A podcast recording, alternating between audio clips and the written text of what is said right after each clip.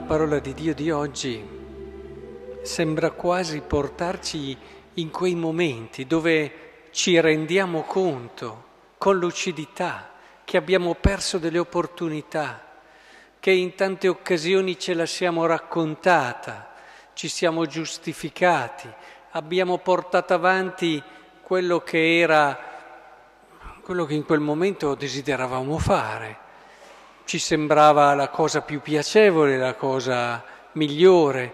A volte eravamo consapevoli che fosse sbagliato, ma non, non riuscivamo a fermarci. E l'abbiamo fatto e abbiamo continuato a sbagliare, ma alla fine, prima o poi, il peccato e l'essere lontani da Dio viene, viene a battere cassa. E questo accade sempre. Così come accade anche oggi, dice il profeta Baruch, ci sono venuti addosso tanti mali, insieme con la maledizione che il Signore aveva minacciato per mezzo di Mosè suo servo quando fece uscire i nostri padri dall'Egitto. Noi abbiamo, non abbiamo ascoltato la voce del Signore nostro Dio, secondo tutte le parole dei profeti che Egli ci ha mandato, ma ciascuno di noi ha seguito le perverse inclinazioni del suo cuore, ha servito dei stranieri, e ha fatto ciò che è male agli occhi del Signore nostro Dio e anche il Salmo è in questa linea. Nella tua eredità sono entrate le genti, hanno profanato il tuo santo tempio, hanno ridotto Gerusalemme, hanno abbandonato i cadaveri, eccetera, hanno versato il loro sangue, si hanno divenuti disprezzo dei nostri vicini. Sì, quella situazione dove veramente senti che la tua figlia, la tua vita, insomma, è, è lì vicino al sentirsi fallita, non realizzata come dovrebbe, incompiuta. Ecco, in questi momenti le tentazioni sono tante e anche dopo aver vinto con le prime tentazioni il demonio non si accontenta, vuole vincere anche in questa situazione e continuare a farci ripiegare in noi stessi e piangerci addosso. Ecco, in questi momenti è molto facile ripiegarsi su quello che è la propria situazione di disagio. E a volte alcuni, è vero, perché lì si può o rivolgersi contro se stessi, si tende un po' a deprimersi, oppure ci si arrabbia col mondo, con Dio, con gli altri, magari non in un modo eclatante, ma si vive scontenti. È molto importante che e qui possiamo vederci anche il Vangelo in questo senso, guai a te Corazin, guai a te Bezzaida, ti dà proprio quest'idea, l'occasione persa, no? Se a Tiro e Sidone fossero avvenuti i prodigi che avvengono in mezzo a voi già da tempo, l'occasione persa, sì. E allora, ma se c'è una cosa che nella mia esperienza ho toccato con mano, è il mistero pasquale in queste situazioni. Cioè, è proprio qui, se Dio ha risuscitato Cristo dai morti, se davvero Dio è capace di riportare colui che è morto a vita, è capace di riportare anche noi ad una dimensione di pienezza e di gioia.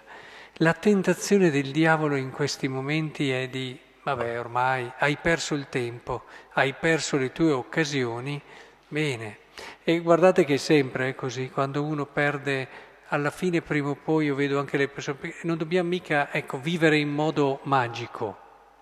Intendiamoci cosa intendo magico. Ci sono delle persone che dicono, cerco di comportarmi bene, così forse mi va bene, e tutto va bene, rimango sano, eh, questa cosa si realizza come voglio, eh, penso a volte anche a alcuni, bene, adesso mi comporto bene perché ho un'interrogazione importante, un esame importante, sperando che vada bene. No, ma non funziona mica così, eh? Non è mica così. E questo a volte vedere in un modo quasi magico, no? Io mi comporto in un certo modo, così tutto mi va in un altro modo. Ce l'abbiamo sempre un po' questa tentazione, no? Invece il discorso è totalmente diverso. Ehm, quando tu ti comporti bene, entri in una dimensione di profondità e di verità, indipendentemente dall'esito di questo, di quell'altra cosa. Certamente a comportarti bene tu entri di più nella vita, ma questo entrare nella vita può essere molto diverso da come te lo immagini tu. E mi comporto bene per non ammalarti e poi magari ti ammali proprio, ma proprio perché hai pregato in modo maturo, quella malattia diventa porta di vita e ti fa entrare in una dimensione della vita nella quale non saresti mai entrato senza quella malattia. Mi comporto bene perché così va bene l'esame, magari ti bocciano proprio in quell'esame lì. Ma se hai pregato bene e nei modi giusti, capisci che proprio attraverso questa esperienza tu comprendi bene che hai studiato male, che puoi migliorare anche come modi, come stile, come tempi puoi capire anche come certe umiliazioni ti fanno crescere nel senso di te quello vero e potrei continuare su tante altre cose. Certamente a comportarti bene tu entrerai in una dimensione di verità, magari non è quella che avevi immaginato tu, ma perché non funziona così. Dio ci dà quello che realmente rappresenta il bene nostro, ma perché noi ci entriamo col nostro comportamento, col nostro modo di essere. E allora per tornare al tema della risurrezione di prima, io ho visto dei miracoli bellissimi, quando soprattutto i miracoli più grandi non sono mica quelli dove succedono cose strane. I miracoli più grandi, e io ne ho visti tanti nella mia vita, sono quando una persona si trova in una fase di stallo con lì il, il burrone della depressione, del dire ormai non ce la faccio più, ormai non posso più, eh, perché ho buttato via troppe occasioni. Eh, quasi lì a rassegnarsi e giustificarsi e trova la forza di dire no, io ho ancora la possibilità di vivere la vita più bella che c'è, di realizzare la mia vocazione alla santità e in quel momento lì, con l'aiuto di Dio, si rialza e riparte.